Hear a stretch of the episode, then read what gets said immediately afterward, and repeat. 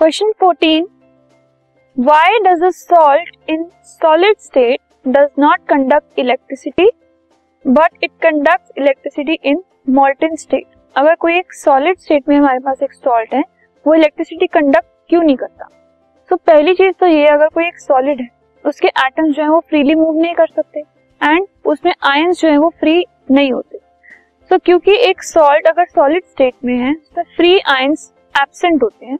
और free ions के absence में इलेक्ट्रिसिटी कंडक्ट नहीं होती। इलेक्ट्रिसिटी जो है, वो अगर चार्ज पार्टिकल्स मूव करते हैं, तभी कंडक्ट होती है।